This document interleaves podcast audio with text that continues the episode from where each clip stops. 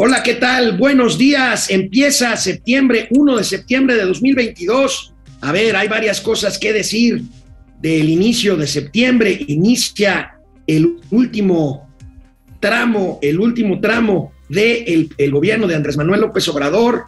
Empezamos con un temblor, ya septiembre, mes de los temblores, pero además inicia el periodo extraordinario, el periodo ordinario de sesiones de la Cámara de Diputados y de Senadores. Hoy hay ah. cuarto informe de gobierno. Pero más divertido, más divertido. Amigo. las beberecuas del 15 de septiembre ya huele a pozole, a tequila, fiestas patrias, bueno, de charro. Amigas y amigos, hoy hace 40 años el presidente José López Portillo nacionalizaba la banca en una fecha histórica. Vamos a comentar, a tener una clasecita de historia el maestro Mauricio Flores y un servidor, pues ya teníamos nuestras luchas en la Arena Coliseo, ¿verdad? Oye, sí, tú ya tenías pelícanos en el muelle, carnal. Oye, este, por cierto, lo mejor de septiembre, lo mejor, lo mejor es mi cumpleaños. 22 de septiembre, ya saben, se aceptan pomos, invitaciones a comer, se aceptan regalos, se aceptan libros, no, porque pues, yo no soy como el tío Alex que presume que lee mucho. Yo la verdad soy medio huevón para eso, pero todo lo demás venga de él. Bueno, el Banco de México reduce fuertemente su pronóstico de crecimiento para el año 2023. La inflación sigue siendo el principal, la principal preocupación. Vamos a ver qué dijo la gobernadora del Banco de México ayer en la presentación del informe trimestral. Siguen bajando los precios del petróleo, pero no se confíen, porque lo más probable es que vuelvan a subir al entrar el invierno. Nuevo decretazo, patea el Insabi y lo manda a IMSS Bienestar, amigo. Oye, pero con esto de, que, va a entrar el invierno, ¿sí te va a entrar crudo el invierno? O sea, porque dicen que, vienen, dicen que vienen muchos, este, eh, por cierto, vienen muchísimos eh, europeos. además, amigo, eso es importante. Hoy es el aniversario de natalicio de Javier Solís, el gran cantante de la música vernácula mexicana. Que por cierto, la otra vez tuve la oportunidad de, de, saludar a su, a su hijo. ¿Sí sabes cómo se llama su hijo? ¿Cómo se llama? Solicito el chico, a huevo. Bueno, pues también tendremos gatelazos hoy, una sección especial de gatelazos, el contrainforme de gobierno. Y bueno, pues empezamos ya, no le damos más vueltas, empezamos momento financiero, vámonos. Esto es Momento Financiero. El espacio en el que todos podemos hablar. Balanza comercial. Inflación. Evaluación. Tasas de interés. Momento Financiero. El análisis económico más claro. Objetivo. Divertido de Internet. Sin tanto choro. Sí. Y como les gusta. Peladito y a la boca. ¡Órale! ¡Vamos, réjete bien! Momento Financiero. Hoy, exactamente hace 40 años, el 1 de septiembre de 1982, Mauricio Flores y un servidor bueno, yo ya había cumplido los 18 años, Mauricio estaba a punto de turrón para volverse mayor de edad y estudiar economía. Bueno, pues hace 40 años hubo un hecho que marcó la historia de este país, lamentablemente para mal. El presidente López Portillo, otro López, terminaba su sexenio en medio de una grave crisis financiera y en el informe, en el último informe de gobierno hace 40 años, decretó la nacionalización de la banca y el control generalizado de cambios en una decisión que puso de cabeza a la economía mexicana y que nos atrasó por lo menos 10 o 15 años. Mauricio. Pues sí, fíjate que en aquel entonces, como decíamos al principio, pues ya traíamos pelícanos en el muelle, ya estábamos, este, ya habíamos entrado de pleno a la edad de merecer, eh, y en ese momento, debido a que, ojo, eh, los López tienen una fascinación por dilapidar la lana bien cañona, incluyendo a López de Santana, ¿eh? que es O sea, López. de Santana, López Portillo y López Obrador. Ah, sí, los dos muy manirrotos. Bueno, este López de Santana también tenía sus tarjetas del bienestar, ¿eh? Bueno, no eran tarjetas, pero también repartía lana y hacía este, grandes francachelas en las que invitaba a la gente pobre a la que le servía comida muy abundante y servía como para decir que era muy popular, para, por popularidad, ¿eh? o sea, nada de lo que estamos viviendo es nuevo, ya lo habíamos visto. Y bueno, en el caso de la nacionalización bancaria hay que recordar que veníamos de la crisis de cierre de gobierno de Luis Echeverría Álvarez, que fue también otro manirroto. que hizo crecer- 1976. Así es, hizo crecer exponencialmente, exponencialmente el déficit público. Hay que recordar que era el tiempo del partido único, casi único, en el que lo que decía, eh, ¿cómo se parecen las cosas? En lo que decía el presidente lo acataban los diputados. Pero eso no pasa hoy. No, hoy no, no, hoy, hoy lo analizan, hoy debaten, hoy le dicen, no, señor presidente, no se manche. Bueno, Y después de un sesudo, y después de un sesudo análisis, le dan un besito al presidente de la República. sí, ya sabes, ¿no? El, el caco queco, el, el frijol en la muela. Mm, Bueno, amigo, antes de seguir con este, con esta lección de historia, porque pues la mayoría de nuestros amigos y amigas no habían nacido y quienes ya lo habían hecho estaban muy chiquitos, probablemente ustedes no recuerdan estas imágenes o simplemente nunca las han visto. Vean esto, vean el lenguaje verbal y no verbal del presidente López Portillo que hasta lloró, lloró por el desastre que dejaba, que dejaba a este México al final de Oye, su gobierno. nada más una cosa. Era Gustavo Petricholi el secretario de Hacienda cuando se hizo la nacionalización bancaria, ¿no? Sí, y vemos ahí en, la- en las galerías del Palacio Legislativo de San Lázaro a un presidente electo, Miguel de la Madrid, que no podía creer lo que estaba escuchando porque pues le iban a heredar, a heredar el desastre, pues el desastre que le heredaron. Miren, amigos y amigas, esto hace 40 años. Vale la pena. No vengo aquí a vender paraísos perdidos ni a buscar indulgencias históricas. Decir la verdad, la mía, es mi obligación, pero también mi derecho. Soy responsable del timón, pero no de la tormenta. He expedido en consecuencia dos decretos. Uno, que nacionaliza los bancos privados del país. A los desprotegidos y marginados. A los que hace seis años les pedí un perdón que venía arrastrando como responsabilidad por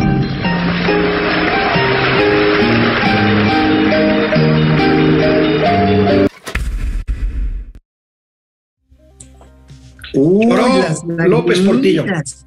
Las lagrimitas.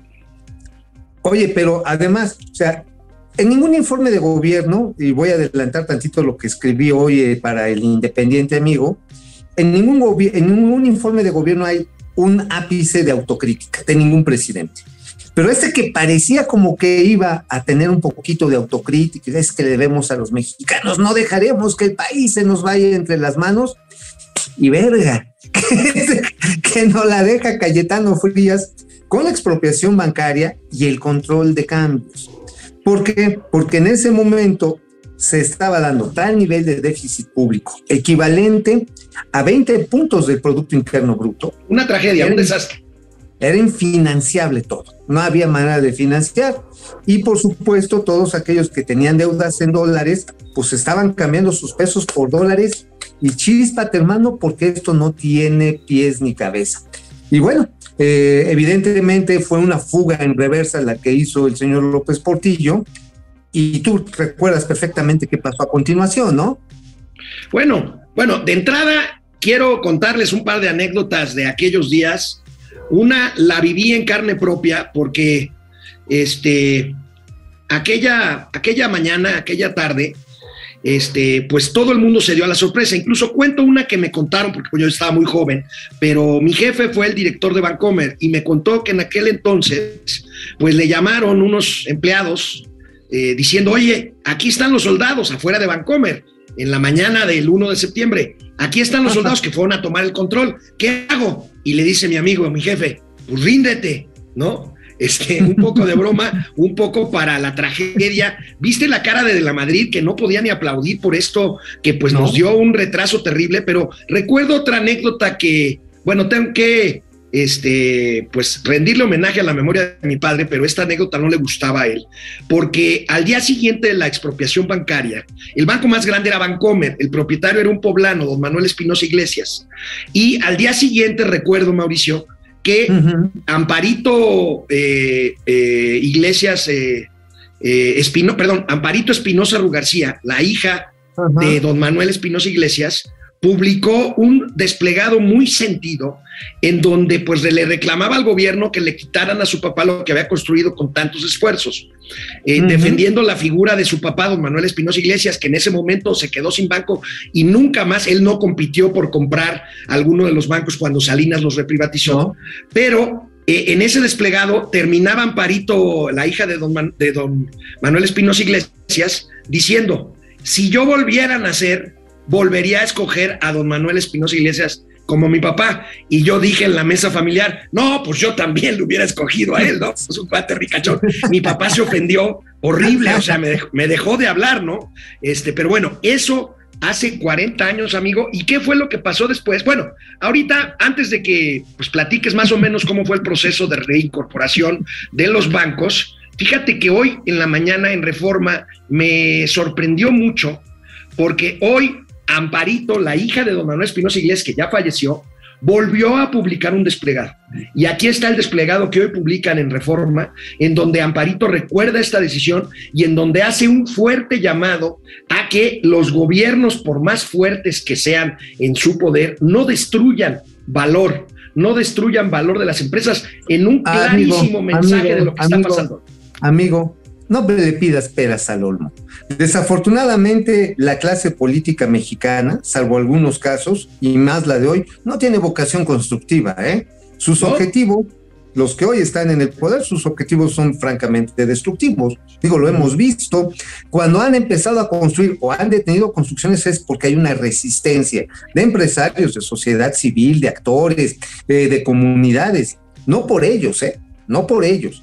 Entonces, mira, Qué bueno que saca este, este desplegado, pero también el Centro de Estudios Espinosa Iglesias, que es un instituto muy afamado, eh, acaba de, está por dar a conocer a los ganadores del concurso eh, de ensayo sobre abusos del poder económico. Ajá. Esto es muy relevante. Vamos a ver quiénes, quiénes van a ganar en esta categoría. Yo estoy elaborando un material para el próximo año porque me tardé un poco más de lo previsto debido a la complejidad del asunto que me agarré.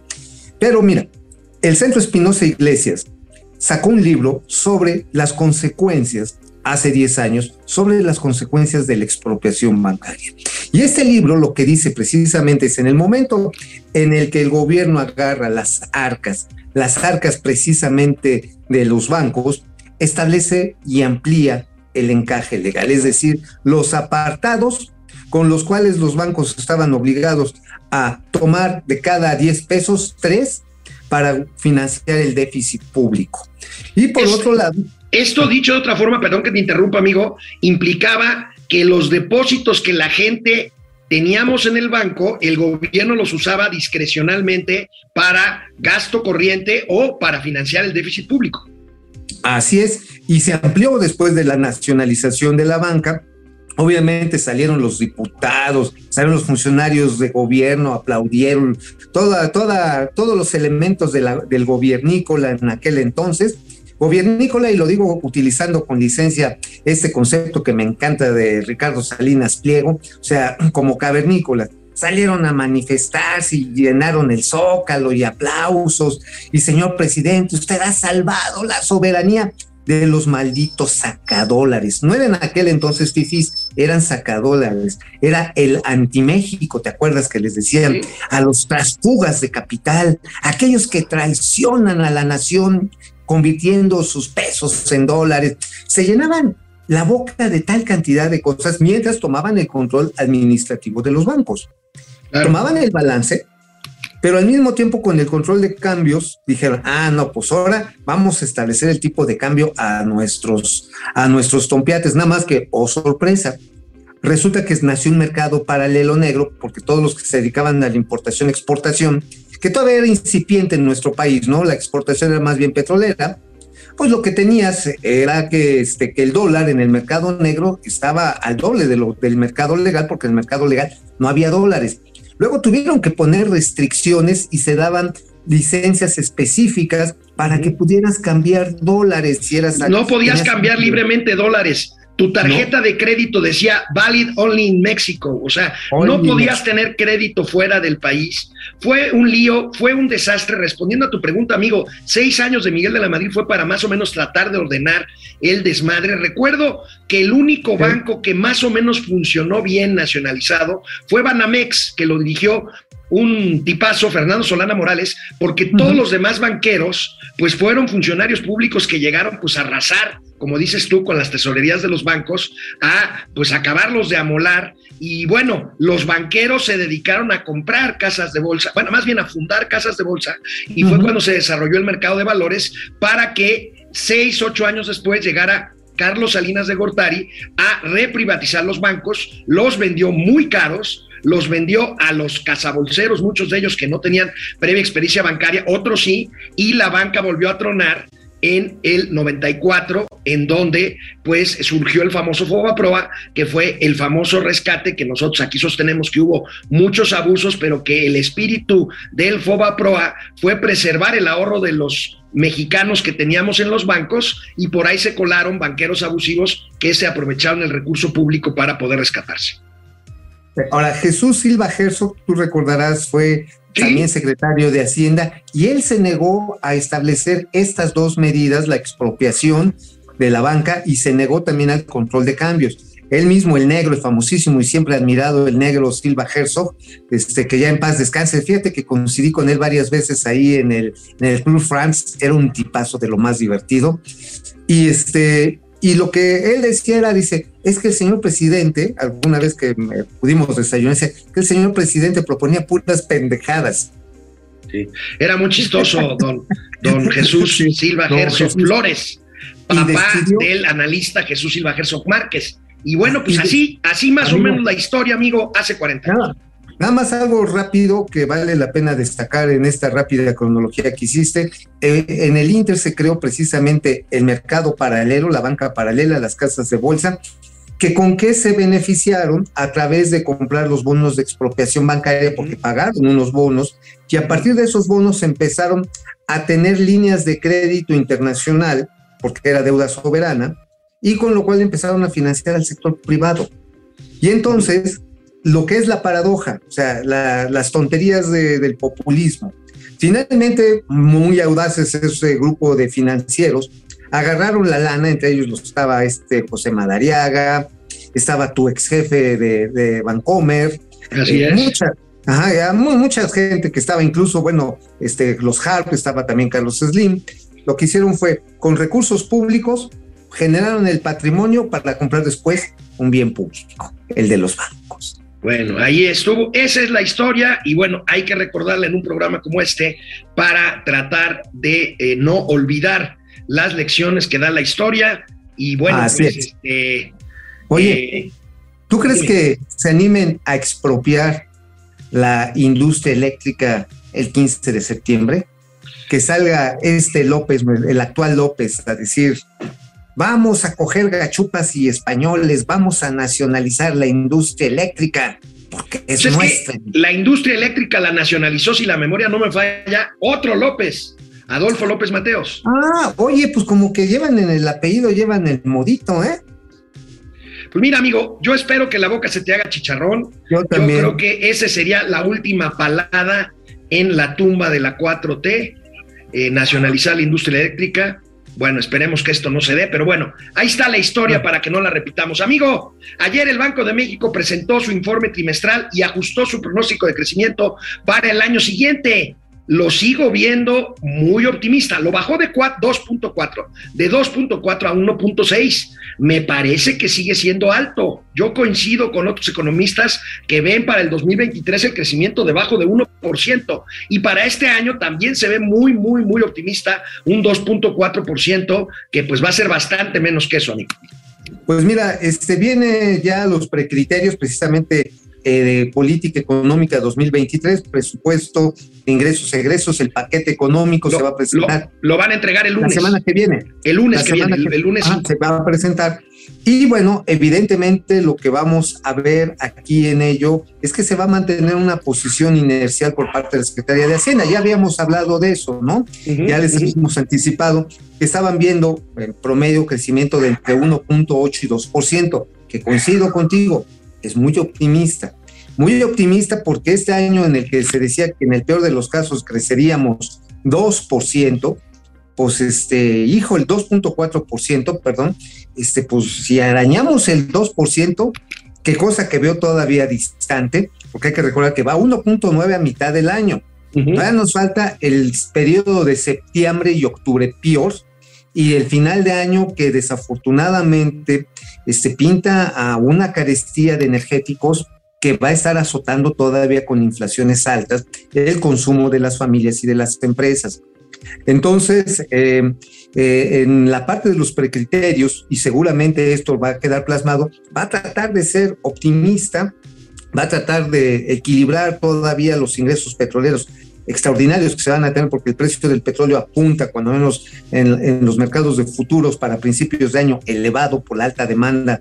Por el invierno. percibe- Ajá, y esto, híjoles amigo, pues lo único que nos hace ver es que pues la 4T ya tiene, ya tiene pretexto, es decir, fue la pinche guerra en Rusia. de Claro, Rusia y la pandemia. Ahora, Moody's es mucho menos optimista, es más pesimista. Moody's anticipa que no va a crecer más de 1% el año que entra México, como podemos ver en esta otra nota. El tema, amigo, es que, y también lo está ilustrando con una nota del financiero, lo malo es que con todo y todo, amigo, con pandemia, con guerra de Ucrania, con cancelación del aeropuerto internacional de la Ciudad de México, el sexenio de Andrés Manuel López Obrador, y aquí empezamos a hablar de las cifras a cuatro años de gobierno, el sexenio de López Obrador a cuatro años acumula una caída de 1.6% en el crecimiento del PIB. Esto No, me da gusto decirlo, pero es una realidad incontrovertible. amigo. No, amigo, tú estás siendo demasiado neoliberal. Estás, eh, ya te hiciste machuchón. Acuérdate que lo que prometió el presidente, en una de sus tantas promesas, fue aumentar el índice de felicidad. Y felices está el 63% de los mexicanos según las últimas encuestas, ¿eh? Están felices, Bueno. quieren mucho el presidente. Pues, pues como diría mi difunto padre, ya que estamos en la memoranza de estos grandes hombres que nos dieron vida, y también de las grandes mujeres, decía, el que por su gusto es güey, hasta la coyunta lame. Exactamente, amigo. Bueno, pues el Banco Central estima un cuarto trimestre del año con inflación por arriba del 8%. Aquí vemos la nota y la gráfica. Pues bueno, es que no se ve que pueda bajar. O sea, tú la ves ya casi al 10%. El Banco de México, pues eh, estima, estima que no va a bajar del 8% en el cuarto trimestre del año. Y bueno, pues vamos a seguir. Jueves de encuestas, amigo. Una de ellas ¿Cómo económica, las políticas no nos metemos con ellas. Una económica, las expectativas de los mexicanos en cuanto a inflación. Bueno, ahí tenemos eh, el- el- la gráfica de inflación, pero bueno, Reforma publica una encuesta muy interesante en donde ve qué es lo que le preocupa a los mexicanos en torno a la inflación. Aquí la tenemos, amigo, y bueno, pues te la cuento porque estás medio cegatón. Te Oye, la, te la cuento, ahí está. a ver, 78% de los mexicanos encuestados eh, le preocupa más la, el encarecimiento de la comida, el 75% de la gasolina, fíjate con todo y, y, este, subsidio. y subsidio, les preocupa que aumente la gasolina y el 75% los servicios. El Mira, yo ya tengo 24%, aquí- sí, dime. ya tengo aquí, amigo, ya tengo aquí la estimación de inflación alimentaria y de combustibles para el año que viene. Si la pueden ver, amigo. 19.3%. Ese es el pronóstico de inflación alimentaria y de combustibles. Bueno, hoy, 19.3%. hoy estaba viendo datos de Gaby Siller hace rato. El gas en Europa tiene una inflación de más del 20% y el gas natural del más, de más del 11, de más del 11 por cierto, por ciento. Pero bueno, el, es Oye. creo el principal problema actual, la inflación. Este, dime, antes de ver a Victoria Rodríguez Ceja, Ah, porque viene aquí algo muy interesante. no nos extrañe que venga una diáspora de europeos que vengan a México. Ahora con los llamados eh, nómadas digitales que puedes trabajar desde tu casa o desde una Airbnb, pues mira, yo ya conozco gente de España, gente de Francia, de Alemania, que están diciendo, híjoles, está tan cara la energía eléctrica, va a ser tanto pinche frío, que si me pongo a nivelar mis ingresos, me sale más barato irme a México o a algún lugar así más tropicalón, rentar un periodo de este tiempo, cerrar mi casa y no consumir gas allá en Europa y me la llevo chabacana aquí en este país. Eso es por un lado. Pero es interesante porque además tiene un efecto positivo en cuanto a ingreso de divisas, pero tiene un efecto negativo en cuanto al encarecimiento de las rentas y el costo de la vida. Bueno, pues ahí está. Eh, la preocupación en el Banco de México es su principal papel, combatir la inflación, y bueno, pues así lo reconoce ayer en la presentación del informe trimestral una gobernadora del Banco de México que visiblemente sigue todavía con secuelas de su COVID. Le deseamos que se mejore muy pronto. Vamos a ver a la gobernadora del Banco de México, Victoria Rodríguez Ceja. A ver, viene Me da la oportunidad de compartir que, como sabemos, la inflación tiene impactos eh, muy importantes y más fuertes eh, sobre las familias que tienen menos recursos. Eh, en este sentido, el no actuar por parte del Banco de México nos llevaría a tener inflaciones seguramente más altas que las que tenemos.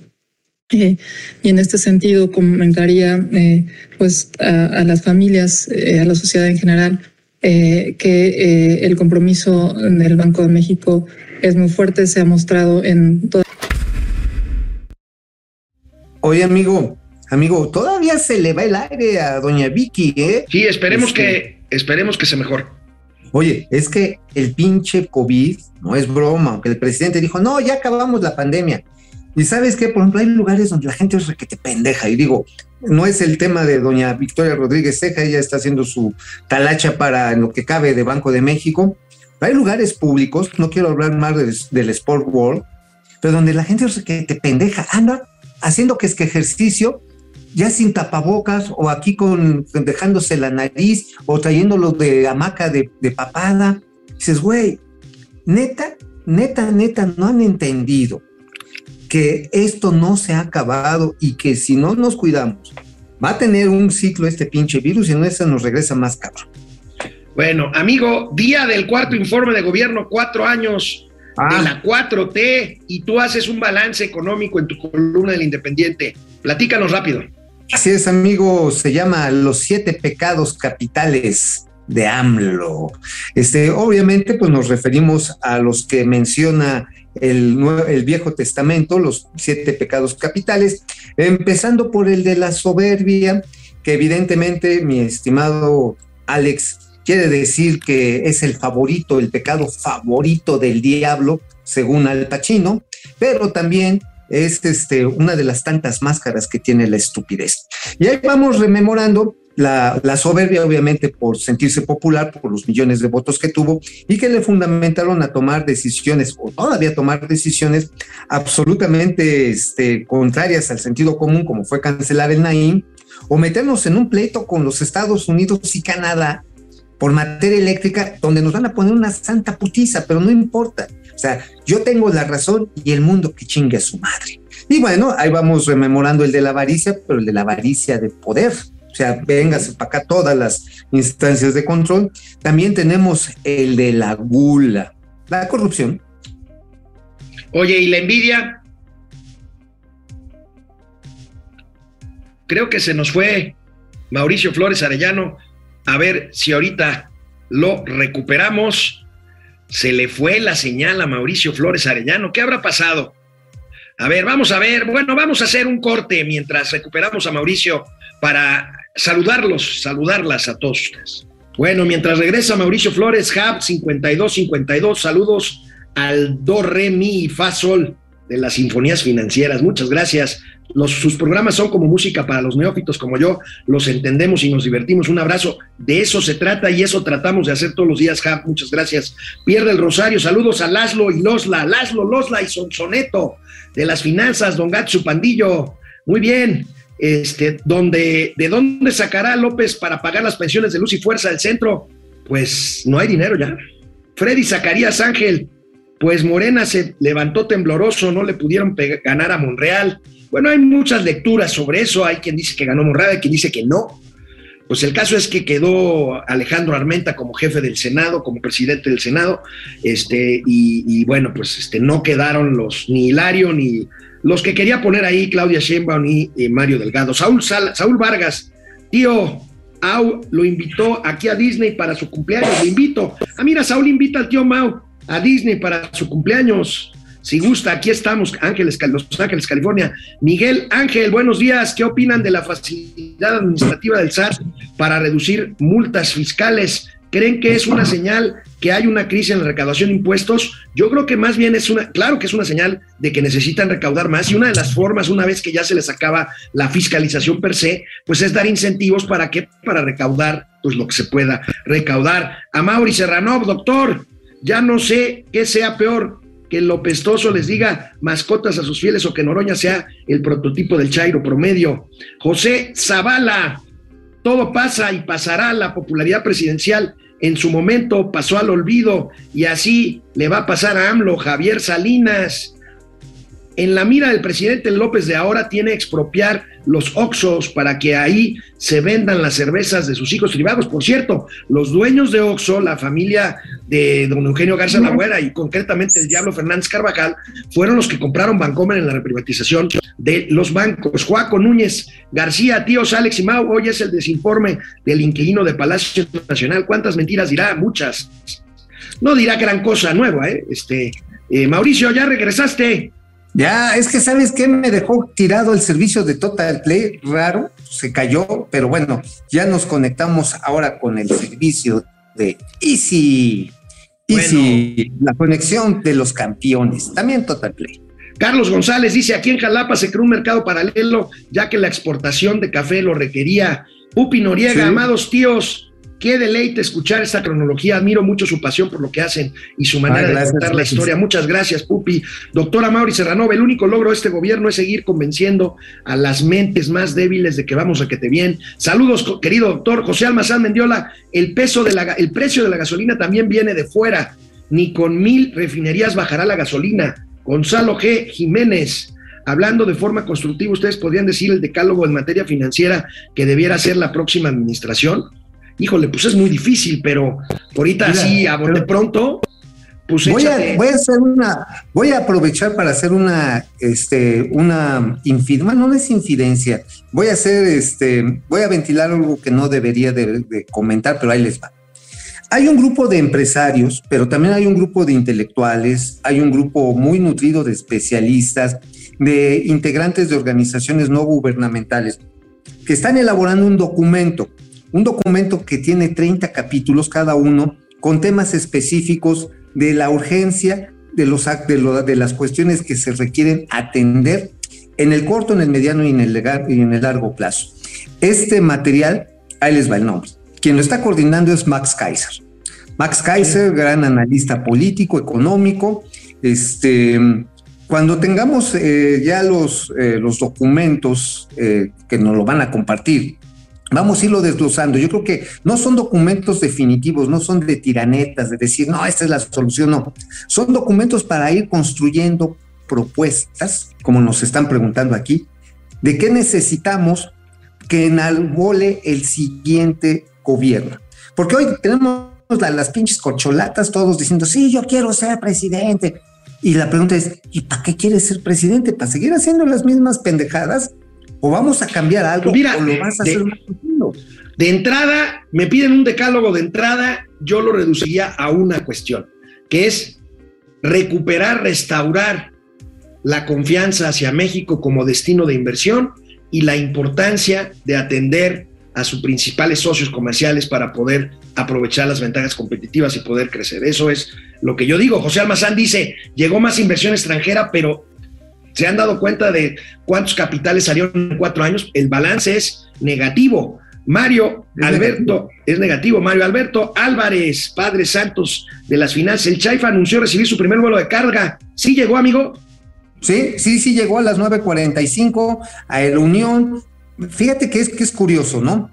Voló de San Diego a Tijuana y de Tijuana voló a México, al, al Chaifa. ¿Por qué? Porque México no tiene la categoría 1. O sea, no manchen, o sea, hasta para eso son pendejos. O sea, la Agencia Federal de Aviación Civil, que es la que tiene la tarea de recuperar esta certificación, carajo, no le está dando posibilidades al AIFA de tener vuelos internacionales, ni para su interés, son buenos, carajo. O sea, mira, yo sé que, que no le simpatiza el Chaifa, pero si puede tener una vocación rentable, porque ahí se va a quedar esa, esa chingadera, ahí va a estar, es ser un aeropuerto de carga eficiente y que tiene todas sí, pero para eso hay que recuperar la categoría 1, como dices tú. Cierto. Bueno, Mau Ríos, Carlos Atoyo, Eduardo Núñez, José Almazán. Hoy empieza el último te tercio del sexenio, de un sexenio fracasado. Yo estoy de acuerdo contigo. Luis Chávez, desde Puebla, Joaquín Ruiz, dice que somos la princesa Lea y Wanda Zeus de las finanzas. Mira, hablando de cuando teníamos 18 años, pues eran las vedettes de moda, eran las No, eran nuestros sex symbols, eran las patrocinadoras de los sueños húmedos de todos los adolescentes y jóvenes adultos en aquel entonces. ¿Te acuerdas cómo las salían en las portadas de los periódicos en el Esto, en el Ovaciones, en la página 2? Wow, página 3 y 3 de Ovaciones. Genaro, Eric, Doctora Mauri Serrano, Mau, dice Carly Agui, si le puedes mandar ese pronóstico de inflación, pero en 3D. ¿Qué naco eres, amigo? Este, pues, pues sí, pudiera ser, pero este, nada más déjenme, me, me, me acicalo para que no decepcionara al público. Qué horror, qué horror. Vámonos. Regresamos. Bueno, amigo, pues siguiendo con indicadores macro, cumplimos ya varias semanas, varias semanas con racha a la baja de los precios del petróleo. Ojo, yo creo que no hay que echar las campanas al vuelo ni de uno ni de otro lado. Tú lo dijiste hace rato. Ahorita, pues bajó la demanda, hay muchos factores que ahorita me platicarás. Vamos a ver en la gráfica cuánto ha bajado el precio del petróleo, pero bueno, parece, todo parece indicar que mientras más se aproxime el invierno, los precios volverán a subir. Así es, así es, amigo. Fíjate que precisamente la desaceleración económica y que bueno, ya el estancamiento definitivo que hay en Estados Unidos, ya están en recesión, pero probablemente no sea tan profunda como en Europa, es evidente que lo será, eh, está provocando estas circunstancias de una menor demanda. Sin embargo, los países de la Organización de Productores de Petróleo, la OPEP, pues ya dijeron, este, mmm, se me hace que vamos a recortar la producción porque nos gustan los 100 dólares por barril. Entonces, este, el anuncio ya viene, es inminente que van a reducir, no, tal vez en un millón de dólares, este, un millón de barriles la producción anual, eh, eh, diaria, perdón, de tal manera de que tengan el chance, tengan el chance precisamente de mantener esos precios altos, aún con todo y que la economía mundial está en desaceleración. Estamos en el momento en que todo el mundo está estirando la liga a ver qué se lleva más antes de que se vaya a recesión a Europa y por supuesto también llegue el invierno, un invierno especialmente duro, especialmente duro se prevé, muy húmedo, por lo tanto con grandes nevadas y exigencias de energía, y lo cual eh, va a estar presionando a los precios de los hidrocarburos y del gas, o por supuesto, a la electricidad en derivado, de manera muy importante. Así que, este, híjoles amigos, yo no sé hasta cuánto nos va a aguantar el subsidio. Hay quienes dicen, dicen en el gobierno federal, que si se mantiene a 120, si llega arriba de los 120 dólares el precio del barril, o arriba de ese nivel, este ya no va a ser posible soportar el subsidio a las gasolinas.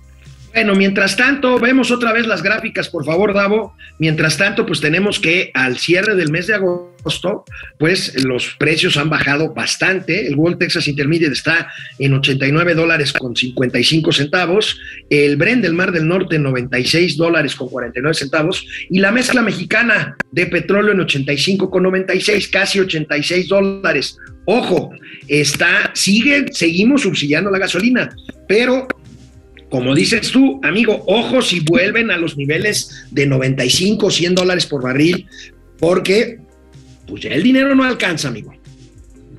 Sí, no, no alcanza y de hecho no se está compensando el excedente petrolero de exportación de crudo, no está alcanzando a compensar en su totalidad el subsidio a la gasolina.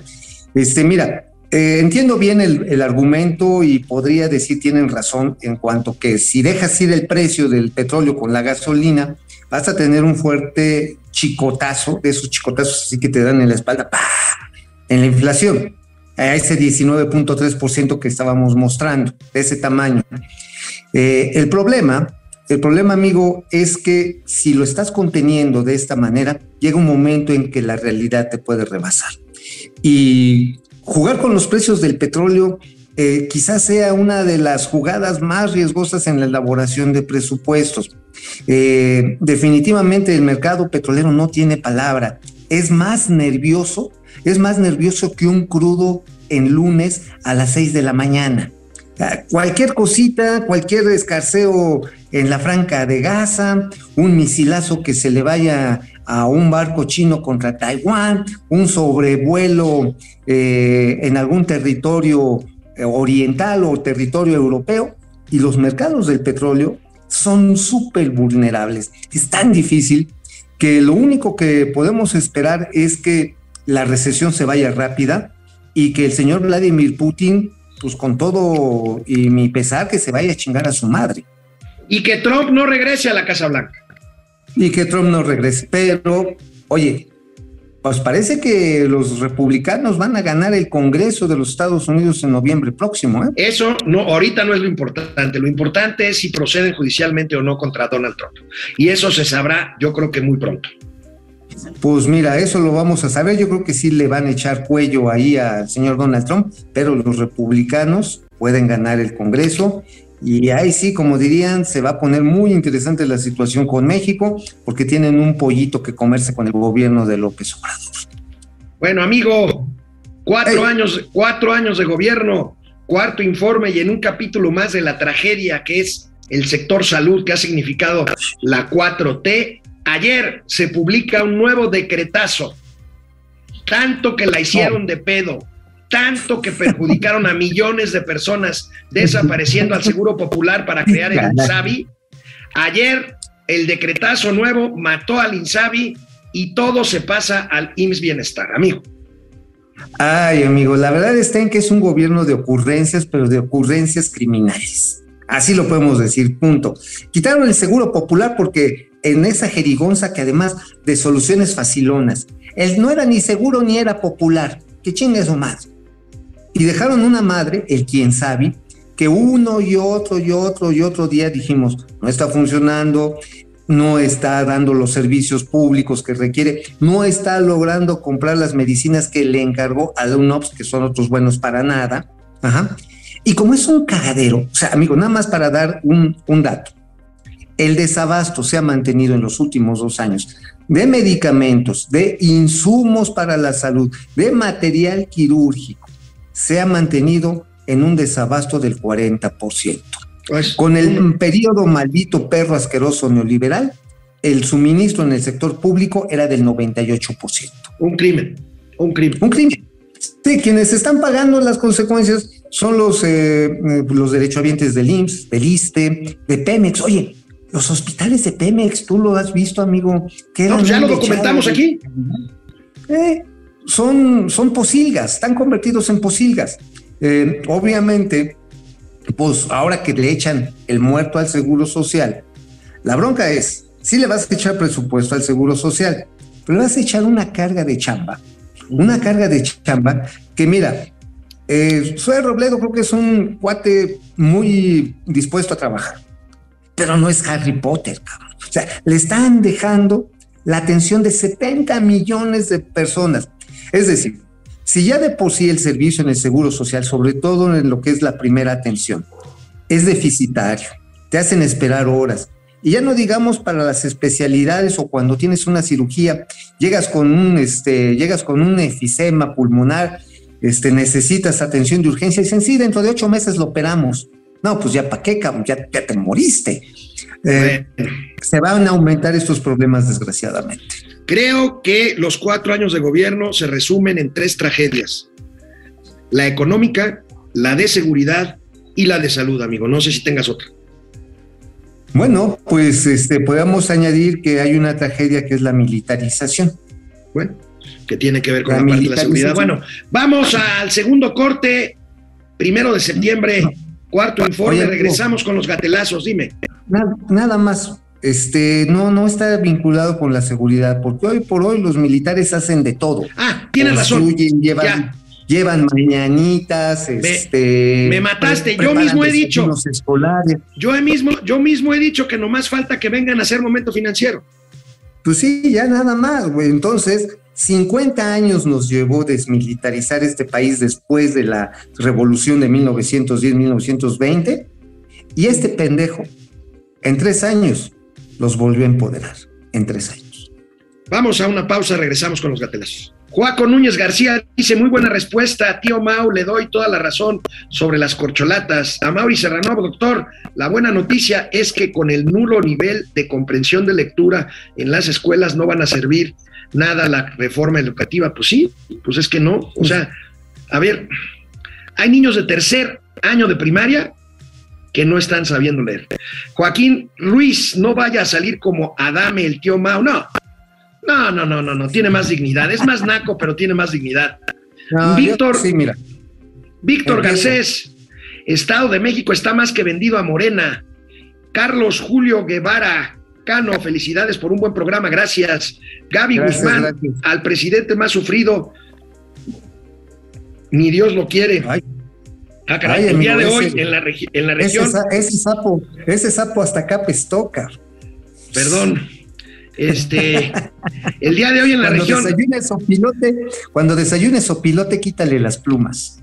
El día de hoy en la región carbonífera de Coahuila amaneció inundado, los mineros atrapados y demás. Bueno, Jorge Alberto Torres, Oye, En Chiapas, amigo, bueno. les paso, les paso un chisme, les paso un chisme ahí. ¿Sabes dónde va a estar el varo ahí de, en el Pinabete? ¿En dónde? En la contratación de emergencia que va a hacer la CFE para hacer la excavación.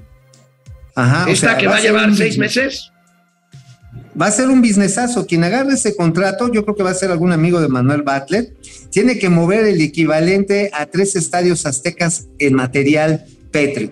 Y por supuesto, desaguar la zona. Por eso, acuérdate que se llamaba Río Escondida, Escondido Micare, minera carbonífera Río Escondido, porque abajo está el agua. Entonces va a ser una obra que no hay mucha claridad, pero va a andar arriba de los 3 mil, 4 mil millones de varos, hacer un hoyo, sacar lo que puedan sacar y este y ya. Buen business. Bueno, pues ahí está el chisme. Jorge Alberto Torres, en Chiapas está de moda cerrar carreteras por semanas, privar de la libertad a militares y trabajadores del gobierno estatal y municipal, darle de balazo a los helicópteros y tirar gobiernos municipales. Es un desastre, Chiapas. Rosy, Mari, caray. excelente programa. La, le duela a quien Gracias. le duela. Gracias, mi querida eh, Rosy, Mari. Rosy. Fi- Fidel Reyes Morales, ¿alguien sabe qué pasa después cuando hay una pandemia y una recesión económica? Pues lo estamos viendo. Y agrégale No, y si la cancelación del aeropuerto. No, no, deja la cancelación, agrégale un gobierno que tiene 90% de lealtad y 10% de capacidad. Aleluya, Lecky, Minerva Barrón. Mi yerno es americano y siempre les ha dicho que los puede arreglar papeles, pero yo estaba a gusto en México y venir de vacaciones, pero ya lo estaba pensando. Bueno, no, nos quedamos aquí en México. Luis Bermúdez, Luis Bermúdez, Vicente Al, Alberniz, Albeniz. Soy demócrata y ni soy re- demócrata ni republicano. Vivo cerca de Seattle y les puedo decir que en la época Trump se veía el derroche económico y la gente gastaba. Ahora es totalmente lo contrario. Bueno, pues ahí está. Sí, oye, por cierto, oye, fíjate que nuestro amigo de Seattle, ¿cómo se llama? Vicente, Vicente, fíjate que Vicente tiene toda la razón. Estaba leyendo un artículo en el Washington Post de hace un par de días que está cambiando el consumo cárnico de los estadounidenses de una manera muy, muy marcada. Están dejando de comer carne de res porque está muy cara a carne de cerdo, que está entre 20 y 25% más bajo que el precio de la carne. Este cambio alimentario, o sea, nada más en la ingesta de, de proteína animal, es realmente una muestra de la situación que están también pasando, eh, sobre todo la población de menos ingresos en los Estados Unidos y la clase media. Ross Roy, gracias. Luis Alberto Castro desde Mexicali, donde dice que no hay especialidades en la unidad 16 del IMSS, pues no. Carmen Ramos, buenos días. El Seguro Popular sí ayudaba y solucionaba y ahora Sí. pésimos servicios. Yo ya lo había dicho, yo conozco muchas personas que se atendían con el Seguro Popular. Bueno, no, vamos a los gatelazos, amigo. Vámonos ya, antes de que se nos haga más tarde. Vámonos. Amigo, seguimos con los contravilchilazos. Así es. Aunque no es Oye, amigo, antes de que vayamos con los contravilchilazos. porque bueno, Oye, oye, nada más, nada más dame chance de mencionar que en la columna de la razón les explicamos por qué todas las organizaciones de prensa, este, de radio y televisión de América Latina e internacionales están diciendo que la libertad de expresión en nuestro país está en peligro. Ahí nada más se las dejamos, chéquenselo, ahorita los voy a postear nuevamente. Este, tenemos en las redes todavía esta libertad, pero no la quieren quitar. Bueno, pues ahí está esto, delicadísimo. Bueno, contra. Vilchilazo, aquí, amigo, sobre el tema de Harvard. Ayer, decía, ayer decíamos, ayer decíamos que el presidente le encargó al gobernador de Sonora el tema del litio MX, pero va a haber un director general, un jovencito, que va a ser el director general del litio MX. Vamos a ver este contravilchilazo de lo que decía hace un año el presidente López Obrador y lo que dijo apenas ayer. A ver, viene. Imagínense los que han estudiado en Harvard o en otras universidades del extranjero y aprenden a robar. ¿A eso van? ¿O ayudar a que roben otros y que ellos reciban migajas del botín? ¿Para qué? Entonces, estudiar eh, este, en esas circunstancias. Pero existe esa mentalidad. Entonces, es una mentalidad elitista, clasista, racista. Ya se decidió también que eh, un joven que está terminando su doctorado,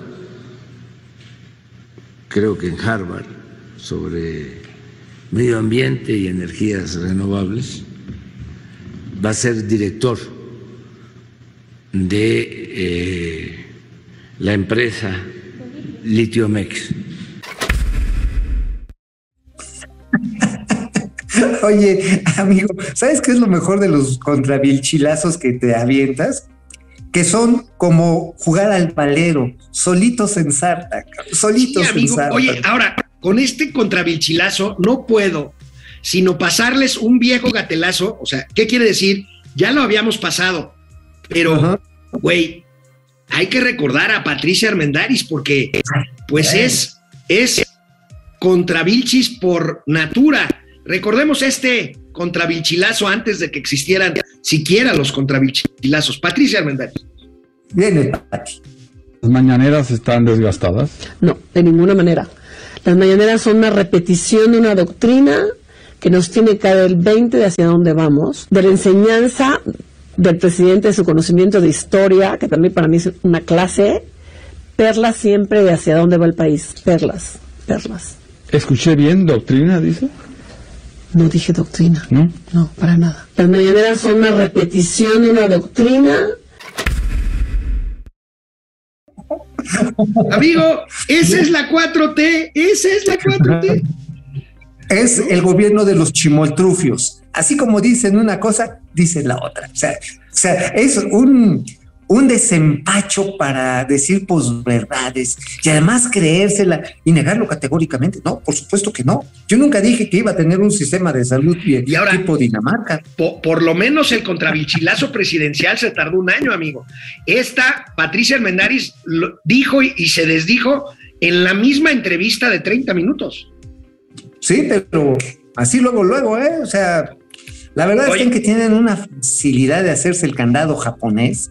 Puta, cañón, cañón. Oye, amigo, ah, que, ah, que la raza, amigo. Fíjate lo que me mandan. Me mandan- Me mandan la verdadera razón por la que el presidente López Obrador quiere mantener la prisión preventiva oficiosa. La verdadera A ver. razón aquí está. Bien.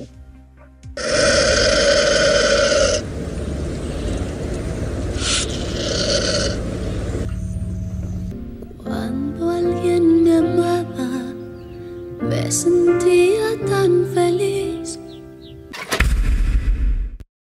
Ah, qué la raza, chica. Ah, que- oye, amigo, amigo, ¿no será que quieran eso como para evitarse este eso de los exilios, eso de las albergadas, eso de los raspados de papaya?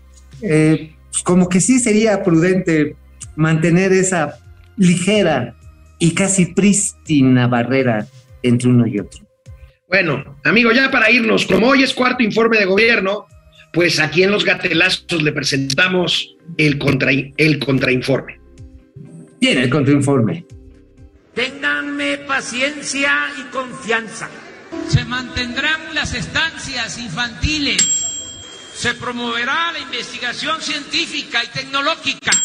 El propósito es garantizar a los mexicanos atención médica y medicamentos gratuitos. Vamos a bajar los precios de los combustibles. Ese es mi plan. Ese es el compromiso. Se va a acabar la corrupción. No habrá amiguismo, nepotismo, influyentismo. Las compras del gobierno se harán de manera consolidada, mediante convocatoria y con observación ciudadana. Los contratos de obra del gobierno se llevarán a cabo con la participación de ciudadanos. Habrá un auténtico Estado de Derecho. A nadie le estará permitido violar la Constitución. Se acabará la impunidad. Ya no va a haber moches. Eso se acabó. Está en venta. Ya se va. El lunes, el avión presidencial para producir más energía limpia y de menor costo. Impulsaremos. Felices, Oye, amigo. felices cuatro Oye. años, amigo. Oye, amigo, eh, esa, esa cajita registradora, como que habrá sido de a dólar, de a 10 dólares, es un chingo de varo, ¿eh? Sea, chiquín, chiquín, Sí, sí, sí, sí, sí, O sea, sí. o sea, la verdad está en que, a ver, hace falta el López Obrador de hace tres años para que nos endulce el oído ante las barbaridades que está haciendo el López Obrador de tres doritos después. Amigo, nos vemos mañana. No te vayas a emborrachar hoy en la comida, que a las 5 tienes una cita en Palacio Nacional para atestiguar el cuarto informe de gobierno. Sí, ya me llegó mi invitación, ya me llegó mi invitación, ¿eh? Bien chida. Este dice, señor Mauricio Flores. Oye. Venga usted. Rápidamente, antes de irnos, ¿se acuerdan ustedes del señor Arbizu que salía con Loret? Un dato, señor Arbizu. Mi querido Ah, amigo sí. Eduardo Arbizu Marín se hace cargo a partir de hoy de la coordinación de comunicación social de la Cámara de Diputados. Vaya, Ah, qué buena onda. vaya buena noticia, hará un gran papel. Vaya que hacen falta cuadros serios y profesionales en el poder público. Felicidades, señor Arbizu, un abrazo. Arbizu, felicidades. Nos vemos mañana, amigo. Nos vemos sin falta. Baigón.